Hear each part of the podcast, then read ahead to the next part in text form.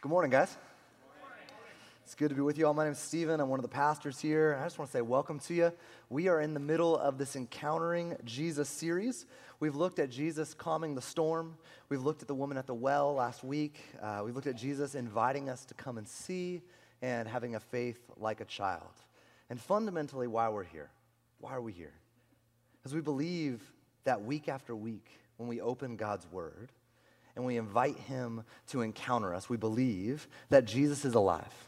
We believe that the Bible is alive and that it's authoritative and it's still speaking. We believe that the same Spirit who wrote the Bible is here with us now and that he's changing lives and he's using these times to transform us to be more like Jesus. We're never just going to church.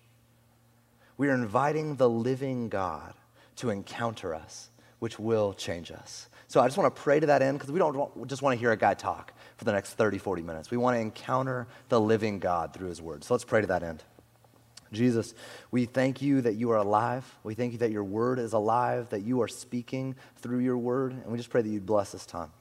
Lord, we thank you that you are able to reach every single person here and what they're walking through. Some folks came into this place with a lot they're carrying. Some couldn't wait to get here.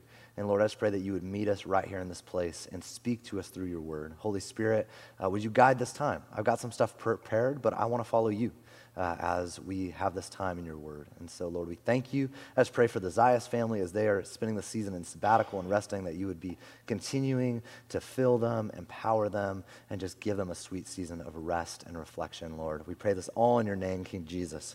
Amen. Amen.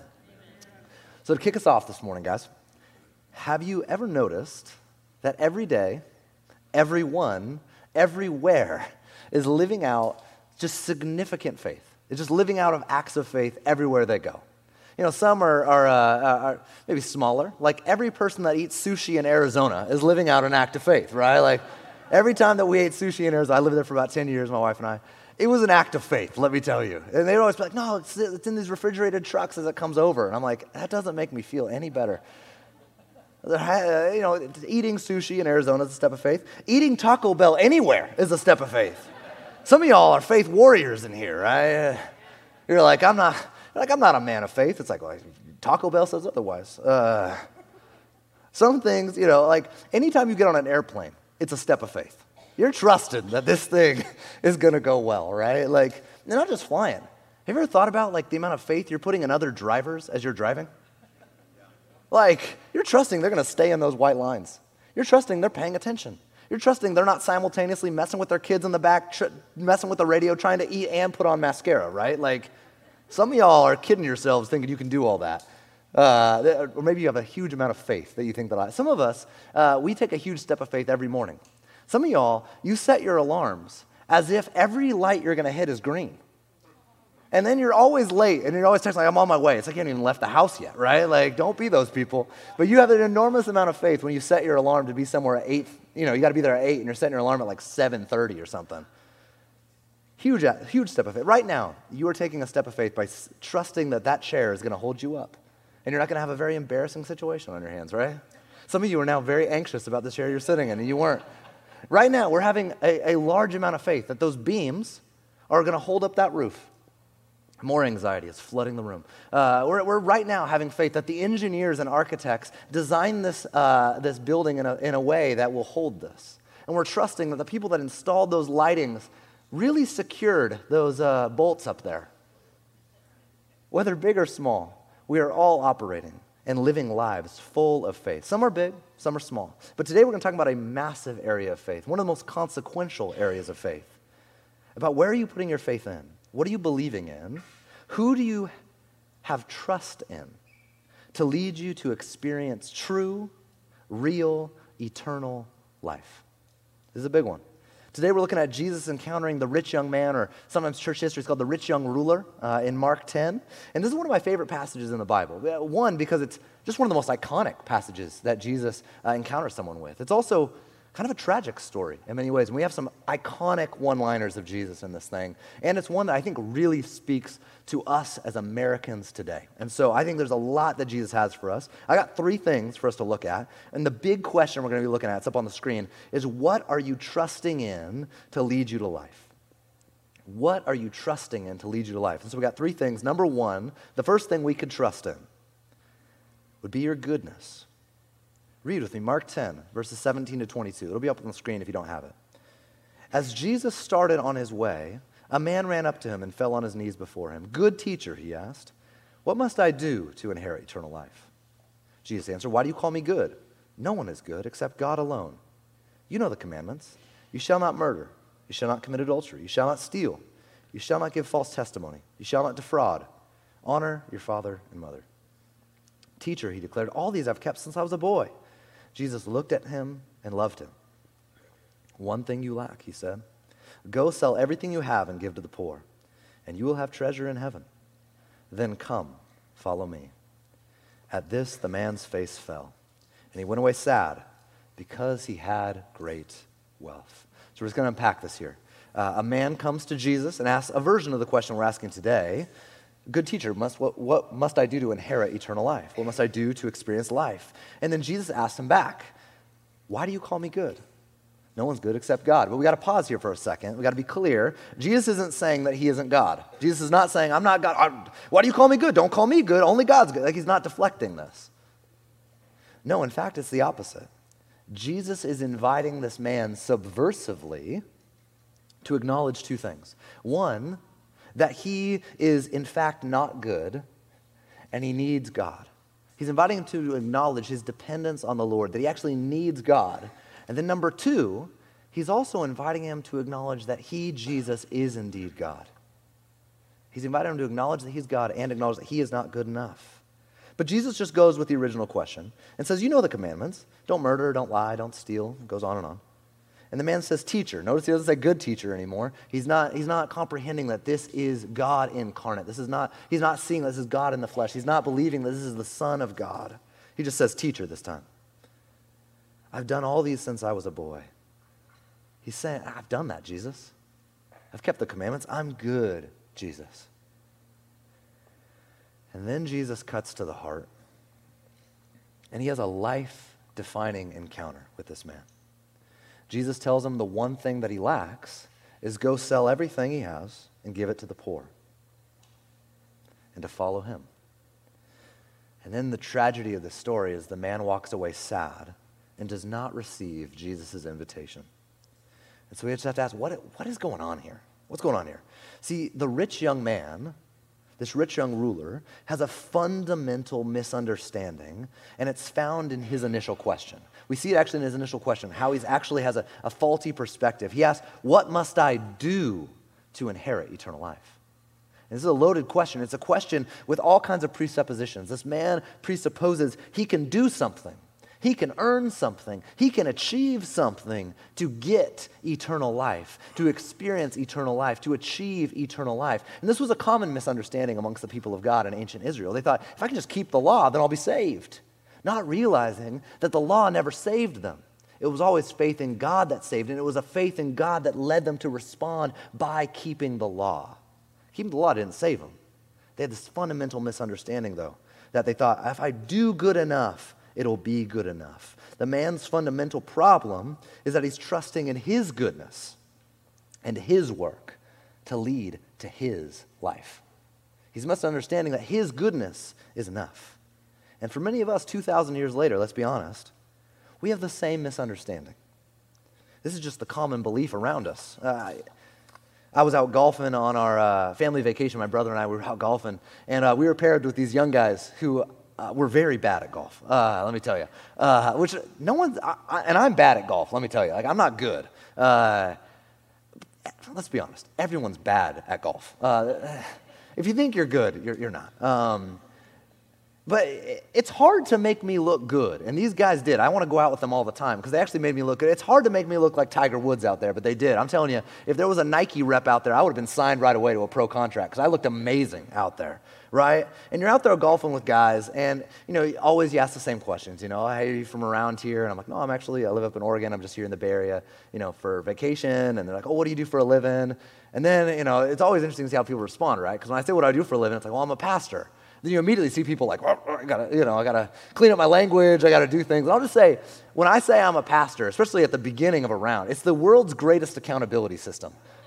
There's just words I can't say out there on the golf course. Golf is hard. It's hard. Yeah, that one's for free. It's frustrating. That one's also for free. So telling people I'm a pastor helps me bear the fruit of the spirit of self-control. So I asked them, what's the, you know, I asked these guys, you know, what's their background of spirituality? And we had a good conversation. They said they grew up Catholic, but they think now it's just, you know, being a good person. That's what it's about. And then God will be good with you. If you're just a good person, God will be cool with you. And I appreciated their honesty, as these guys were just articulating something that our world believes. Just be a good person, and that's good enough for God. Just be a good person, that's good enough. And the question today is, what are you putting your trust in? What are you having faith in to lead you to experience true, real, eternal life? And for so many people, the answer is myself. The answer is my goodness. The answer is my morality and my good intentions. I don't really need Jesus' death because I'm a good person. And then you ask me, oh, why are you a good person? It almost always starts the same way. Well, I haven't killed anybody. And it's like, is that really the bar? Ah, congratulations, you have not killed. You know, Tom has not killed everyone. Give a parade to Tom. He hasn't killed anybody, right? Like, is that really where the bar is? Like, he's just an incredible human being. He hasn't murdered anybody. You know, then he's like, oh, I don't lie. I mean, you really ask him, it's like, well, you know, not about like big stuff, right? It's like, you guys are, well, how do you know you're a good person? It's like, well, I'm better than my coworker Susan, right? Like, you know, everyone's got the Susan in the work. If your name is Susan here, today's gonna be a rough day, by the way. You know, like, oh man, like I'm way better than Susan. She's a piece of work. She, you know, you're just comparing yourself to her, right? You know, you're thinking like, I try to do what's right. Like, God's good with me because I'm a good person. We just gotta think about this critically for a second. Why was Jesus tortured to death if we could experience eternal life by just being good? Why was Jesus go voluntarily to the cross to be murdered, to be crucified, if we could just experience eternal life by just, you know, doing some good things? If we could just inherit eternal life by, you know, doing some religious activity? If we could just, you know, be good enough, why would Jesus go to the cross? He even in the Garden of Gethsemane asked, like, Father, if there's another way we can do this, let's do that. And the one that doesn't result in me being tortured to death, being put on the cross to suffer for the sin of the world. If there's another way, if they could just be good enough, if we could just do something else, let's do that. Being good enough was never enough. That's why Jesus died. Your goodness will never be good enough. My goodness, for goodness sakes, pun intended, I guess, will never be good enough. See, the thing our world doesn't understand is that our world is not split up into good people and bad people. The world is not split up into good people and bad people. The only category for people biblically is in Christ or not in Christ. There's only two categories, in Christ or not in Christ. The Bible does not say, don't miss this. We need to hear this in this room. The Bible does not say that the church is full of good people and the world is full of bad people. The Bible does not say that. The Bible says that there is no one good, no, not one. The Bible says that all have sinned and fallen short of the glory of God. Christians are not just the good people. Christians are those who have said their goodness is not enough. Christians are people that have said, I have stopped trusting in my goodness to save me and lead me to life. The true Christian says with Paul, I'm the worst of sinners. I'm the worst of sinners. How could God even ever save me? I'm the worst of sinners. I desperately need Jesus to save me, and I trust in his death for me on my behalf. A proud Christian church who relies on their own goodness and who looks down on everybody else is not just a contradiction. It is blasphemy. Amen? A proud Christian should be an oxymoron. We should be the most humble of people. We say with the old hymn, amazing grace, how sweet the sound that would save a wretch like me, like us. And if we're honest, like deep down, if we're really honest, if God's perfect, if he's holy, if God is just, and if he can't tolerate evil, if he's awesome and if he's good, then we know we don't measure up. And we know we don't measure up. Deep down, you and I, we know that we're people full of mixed intentions. We're full of mixed intentions. We're full of unkept promises. who are far more selfish than we want to admit, who don't do what we should and do what we shouldn't. We're all people that have brokenness and shame and pain. And the truth that Jesus is encountering us with today is that our goodness cannot save us because we will never be good enough. The hard truth, but this is a hard truth today, but Jesus says the truth will set us free, even the hard stuff. Scripture says that no one's good, no, not one. We need someone else's goodness to cover us. We need someone else's goodness to cover us. And Jesus loves us. He loves you. He loves me. He loves us too much to let us sit in this self-righteousness, in this self-delusion that our goodness will ever be enough. And I wasn't necessarily planning on sharing this, but I feel compelled to. Like, I know some of us in the room, that's why we're here right now.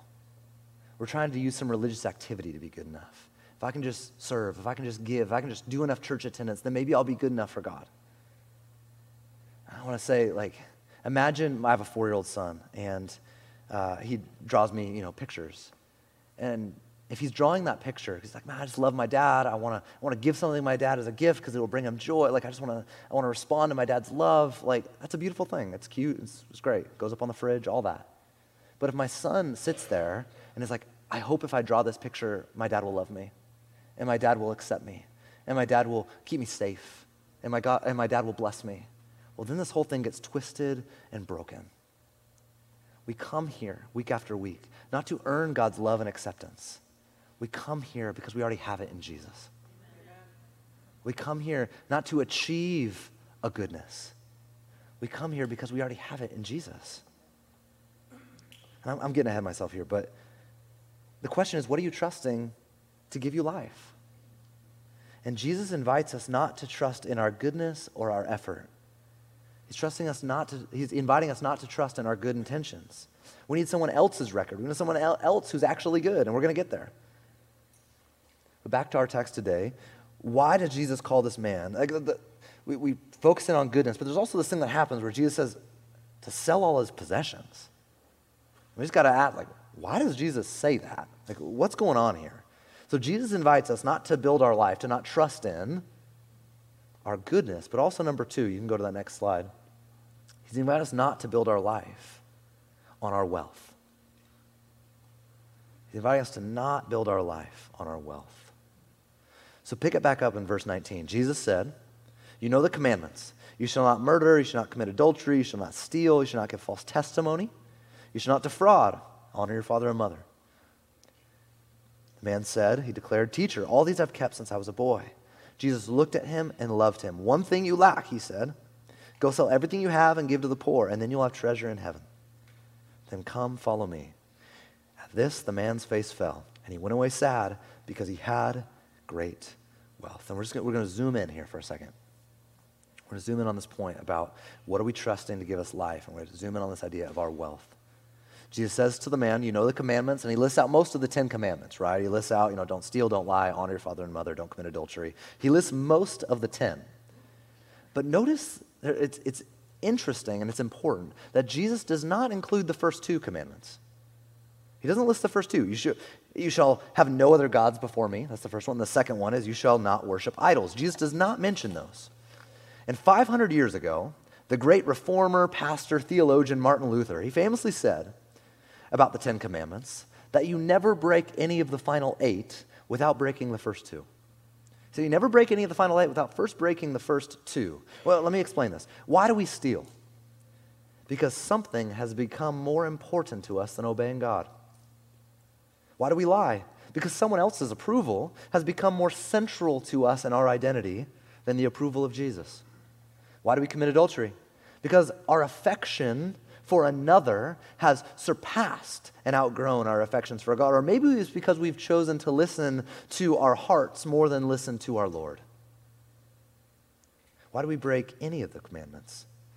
Because something has our allegiance more than Jesus. Martin Luther's correct. Whenever we sin, it's because we first made something or someone an idol, and we're serving them and not God. I just want to do a quick definition. When you hear the word idol, I think a lot of things come into our mind. Don't think of like American Idol. Don't think of little gold statues. Think of good things that become God replacements in our life. Think of good things that become God things in our life. An idol is a good thing that we look to and trust in for meaning and security and life and identity. It's something we look to and say, if I just had that, if I just could experience that, then my life would really mean something. Then I'd really be somebody. Then I would really experience the good life. See, it could be sex, it could be power, it could be relationships. But for the rich young man, and for many of us, let's be honest, his wealth had become an idol. And Jesus is calling him to sell his possessions so that he will be free to worship and free to trust in God alone. Jesus is calling this rich man to sell his possessions so that they will no longer be his master. And I want to ask us a question this morning. So I want to ask us a question. I want you to look at me. Do you own your wealth, or does your wealth own you? Do you own your wealth, or does your wealth own you? Do you own your stuff, or does your stuff own you? When our wealth finds its proper place as a tool for God's glory under his lordship in our life, like that's when we own our wealth. It's when it finds its proper place under the lordship of Jesus in our lives. When our wealth owns us, it's an idol that preoccupies the place and plays the role of God in our life. Jesus says elsewhere that we can't serve God and money, but we can serve God with our money.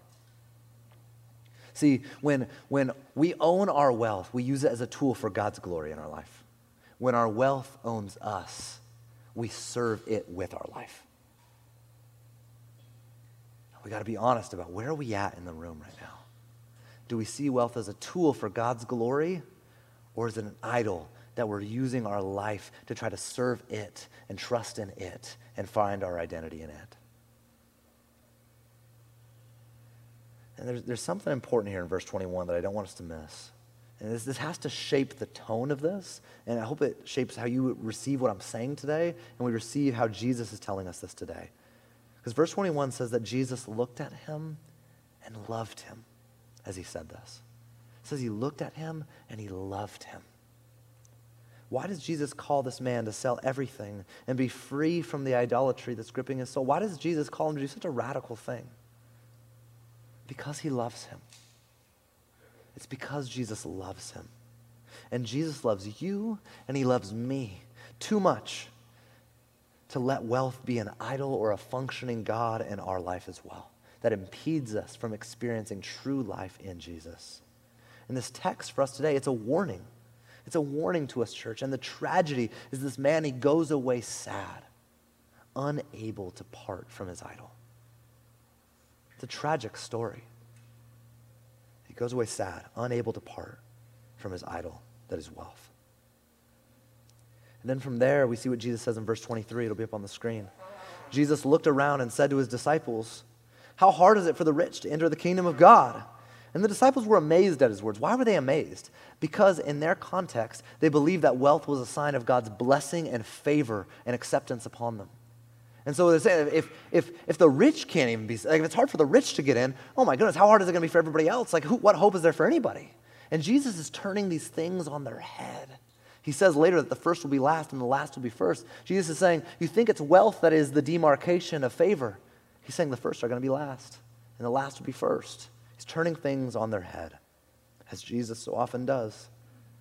But Jesus said again, "Children, how hard it is to enter the kingdom of God. It's easier for a camel to go through the eye of a needle than for someone who is rich to enter the kingdom of God." And we just got to be like, what do we do with this passage? Like, what is Jesus saying here? Jesus literally says, it's easier for a camel to go through the eye of a needle than for the rich to inherit the kingdom of God. Like, what? I confess to you, I'm no zoologist. I confess to you a couple weeks ago, I'm no biologist. I'm also not a zoologist. I'm not an enneist, apparently. I've seen camels. I lived in a place that was hot enough to have camels, which probably tells you you're living in a bad spot. If you're living in a place where camels are in their natural habitat thriving, you're in the wrong place. Like, I was in Arizona, camels are very big. Here's the deal, like, camels can thrive there. If they were here, they'd be a waterlogged mess, right? Like, the camel keeps their water in their hump. They would have like 12-foot humps here in Oregon or something. They'd be turned into monsters here or something, right? Camels are huge. Like, they're enormous. We went to the zoo in Phoenix, and it's like, they're way bigger than horses. They're these massive creatures. And this one's also free. The eye of a needle is small. In case you didn't know. Camel's big, needle's small, they don't fit. What is he talking about? Like, what's going on here? A couple things we got to pull from it. Why is it so hard for the rich to inherit the kingdom of God? It's not like Jesus is like, you know what, I prefer broccoli, I don't like cauliflower. Like, I don't know. Like, I got my preferences. I'm more of a coffee than a tea guy. He's not going to be like, I kind of like the poor, not the rich. Like, that's not what's happening here. It's hard for the wealthy to feel needy and dependent on the king. That's why it's hard for them to enter the kingdom. It's especially hard for the rich not to trust in themselves and their possessions, but to trust in Jesus and surrender to Jesus. It's hard. When you don't feel need in your life, it's hard to have a posture of need in your heart towards God. It's hard to trust in the inheritance and riches of Jesus when you got a pretty sweet trust fund. Like, that's why it's hard for the rich to inherit the kingdom. It's hard to trust in Jesus when you got plenty to trust in yourself from a worldly perspective. That's the first thing I want to say. There's a couple things I just want to point out. The first one is that's why it's hard to inherit. The second thing I want to say is, like with our goodness, we just got to be honest. We want to compare ourselves to everybody else and say, see, I'm good. Again, I'm not like Susan. Like, I'm a good person. Like, she's awful. I'm awesome. Like, you know, we always want to compare ourselves to like the worst person and be like, see, I'm a good person. At least I'm not like them. We do the same thing with our wealth. It's like, I'm not rich. I'm not, you know, Bill Gates or Elon Musk. You know, I drive past on Brookwood and I see Phil Knight's like 7 private jets, and it's like, I'm not the wealthy. Like, Jesus can't be talking to me here, right? Like, no, we want to weasel our way out of this. It's like, Jesus, this is about somebody else, like, who really should listen to this and heed the advice. But for me, I'm good. But we need to hear here that, guys, we are the rich. We are the rich. Globally, we are the rich today.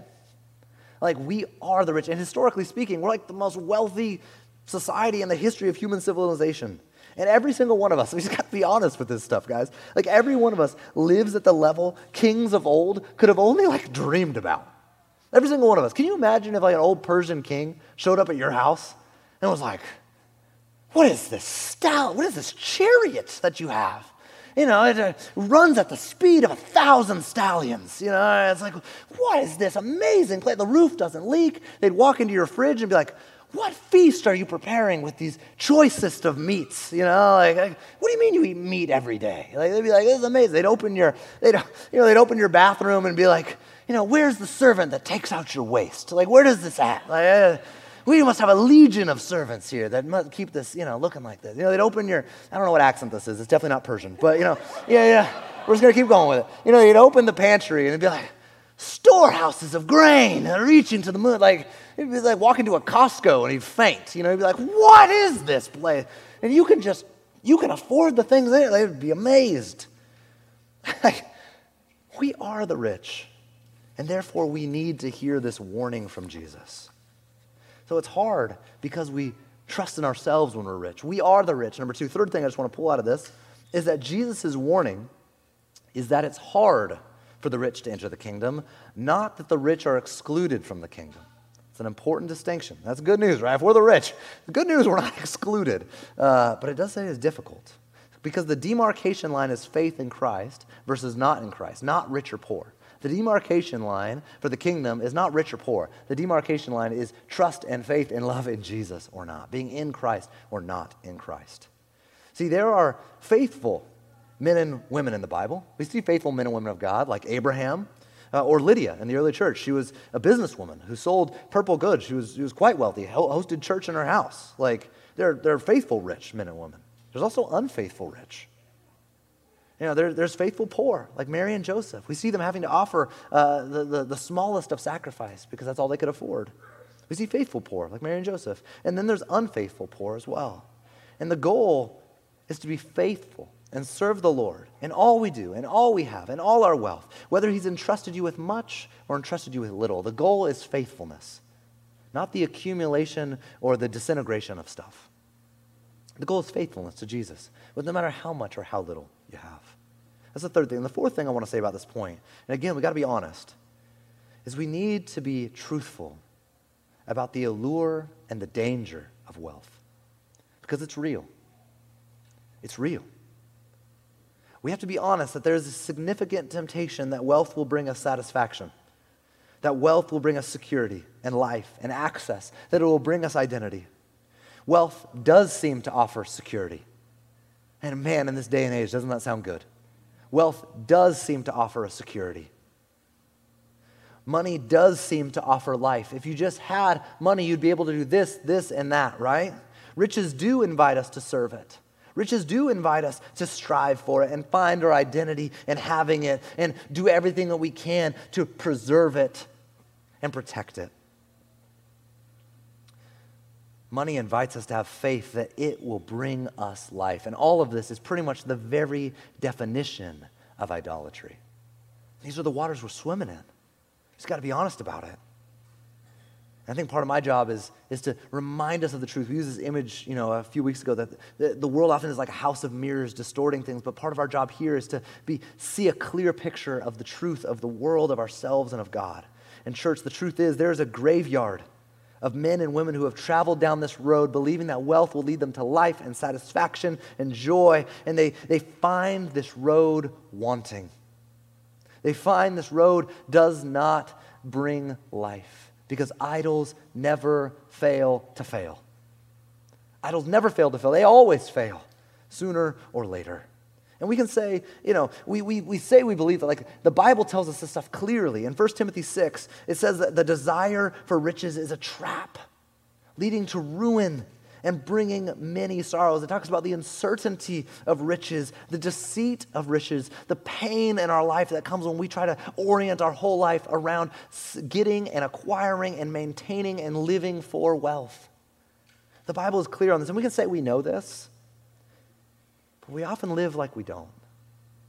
Like we can put it on a Hallmark card, right? We can tweet it out, like, money won't buy happiness. And we can all check the box and say, yeah, we agree with that. But do we live like it? Because money doesn't buy happiness. It doesn't buy joy. It doesn't buy life. It doesn't buy satisfaction. And it doesn't buy peace. But again, I think part of our job here is to be like, let's just be honest again. Like, we live as if, deep down, we actually think it might. If I'm honest with myself, I'm not sitting here immune from this stuff. Say with Paul, I'm the chief of sinners. This isn't a message hey, this is for you and not for me. This is for all of us here. I often believe, as I drove fast, we drove to Lake Oswego yesterday, and there was the big, there's the lottery sign, and it was $190 million. And it's yeah, I think a lot of my problems will go away if I won $190 million. I don't know. And we know about the stories about people that win the lottery or come into great amounts of wealth, and that doesn't lead to their life. They're not happy. And I just think well, because they're spending it wrong. I don't know. I do it right. These guys are dumb. I would do it right. I would actually be satisfied. We think of everybody else yeah, it doesn't work for them. But for me, I don't know. I think that probably sounds pretty awesome. And there's a sense here of it's in every single one of you. So it's not that I'm some psycho. You all are in the same boat. Let's be honest. Every single one of us. And this is the invitation of faith. This is where the invitation of faith comes in. Faith that Jesus is better than any treasure the world could ever offer. That Jesus offers a security better than the security of wealth. That Jesus offers something better than money could ever buy. That as I look at that sign, I say, do I really believe that Jesus is better than that? This is where the opportunity of faith comes in. Do I believe that Jesus is better than the world's best thing? Because at the end of the day, it doesn't matter if we're looking to our goodness or if we're looking to our wealth. Either way, we're trusting in ourselves. Either way, we're trusting in oourselves. And one of the greatest Western modern lies is that if we just look within ourselves, we can solve our problems and find life. One of the greatest lies is just look within you. Just, the answer to all your problems is right there within you. If you just tried hard enough, if you just were good enough, if you just, accumulated enough stuff and gathered enough assets, if you just grinded hard enough, got a side hustle, if you could just work hard enough, then you can be anything, be anywhere, succeed, and everything will be amazing. But here's the deal. If we're the problem, then we can't be the solution.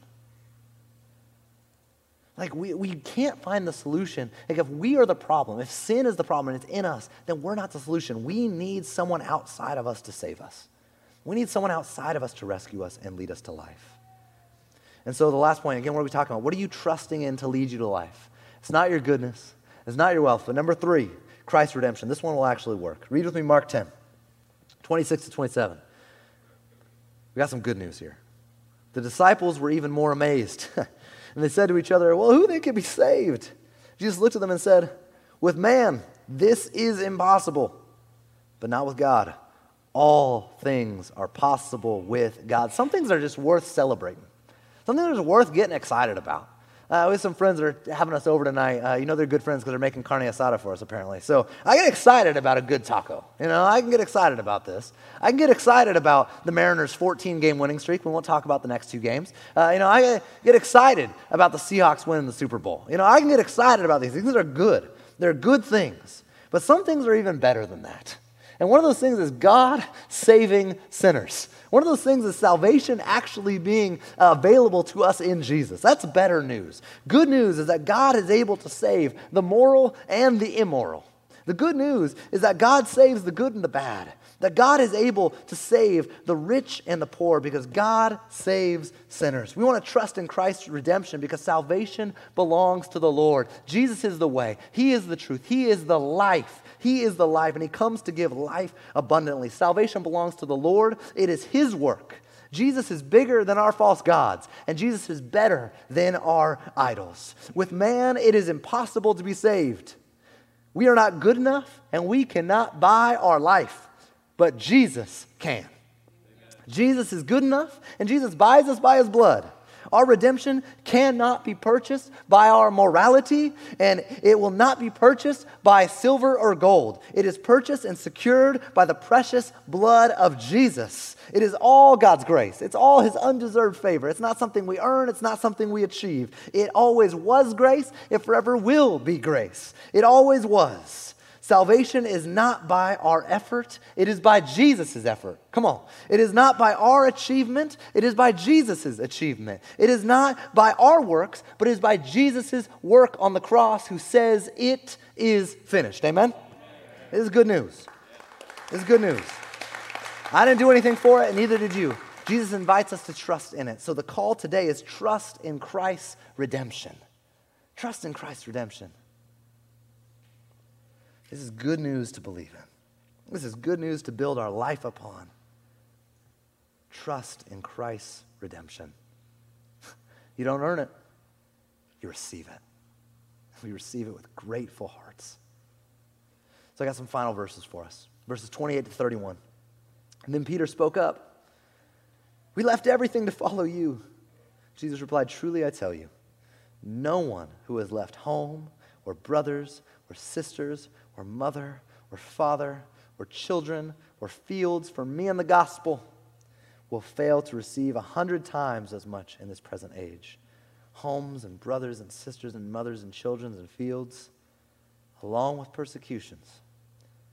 And in the age to come, eternal life. But many who are first will be last, and the last first. There's a cost to following Jesus. The disciples want to know if it's worth it. Is it worth it? Jesus clearly says, in him all is being redeemed. And one day all will be restored. Trust in Jesus. Redemption is here today in Jesus. Salvation is here today in Jesus. Restoration is coming in Jesus. Discipleship to Jesus is a combination today of promise and persecution. I've got to be honest. Discipleship unto Jesus is a combination today of promise and persecution, of sweetness and of suffering, but a glorious, promised, real, true, good restoration is coming. And Jesus is assuring all of us today that those who have answered his call, that those who are suffering, that those who have given up, that those who have felt the cost of discipleship, that they are blessed. it is worth it. Jesus is saying it is worth it. And you might be sitting here with tears in your eyes. It's worth it.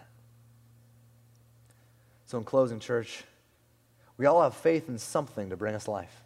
We're all going to have faith in something. Are you going to trust in your own goodness? Are you going to trust in it to be enough? Are you going to trust that your riches will satisfy? Or will you trust in the one who gave it all, who paid it all, who died and rose again, and who is coming again to make all things new? See, Jesus offers you something better than your goodness, his perfect record in righteousness. Jesus offers something better than your wealth could ever provide, eternal life. Build your life on him. Trust alone in him. Have faith in him. I want to say, if you've been trusting in your own goodness, I want to invite you today to trust in Jesus. If you've been sitting here trusting in your own goodness, in your own religious activity, I want to invite you today to trust in Jesus. With inflation and gas prices and home prices and food prices all soaring, if you've been trusting in your own wealth to provide security, I want to invite you today to trust in Jesus, in his provision, in his security. Jesus died for you. He loves you, and he alone has true and secure and eternal life. So church, let's not go away sad, turning from Jesus and trusting in ourselves. Let us receive Jesus' invitation to turn and trust in him alone. Amen? Let's pray. Jesus, we come here and we say, Lord, we believe, help our unbelief, but we renounce our goodness. We say it was never enough, it'll never be enough. We trust in your goodness alone. And Lord, for those who are sitting here that maybe this is hitting them, it's hitting too close to home, that we've been trusting in our own goodness, we've been trusting in our religious activity. Lord, we come here in a posture of faith saying we trust in it no more. We trust in you, Jesus, in your righteousness, Jesus, in your perfect record, in your death for us. And Lord, if we've been sitting here trusting in our riches in these such unstable, insecure times, Lord, we come here and we say, Lord, we believe, help our unbelief, but we say we renounce our riches being what we build our life upon, being what we trust in, what we serve, and what we live for. We come here and we say we trust in you, Jesus. We trust in your redemption, Jesus. We build our life on you, Jesus. You are enough. You are better than the world's best thing. You are better than our goodness. You are better than our riches. You are good. So Lord, as we respond, help us to be honest, do the work in our own heart of what we need to turn from, to turn to you. Lord, help us to have faith. Help us to have faith that you are enough. Holy Spirit, help us. We need you. Lord, we believe. Help our unbelief. And all God's people said.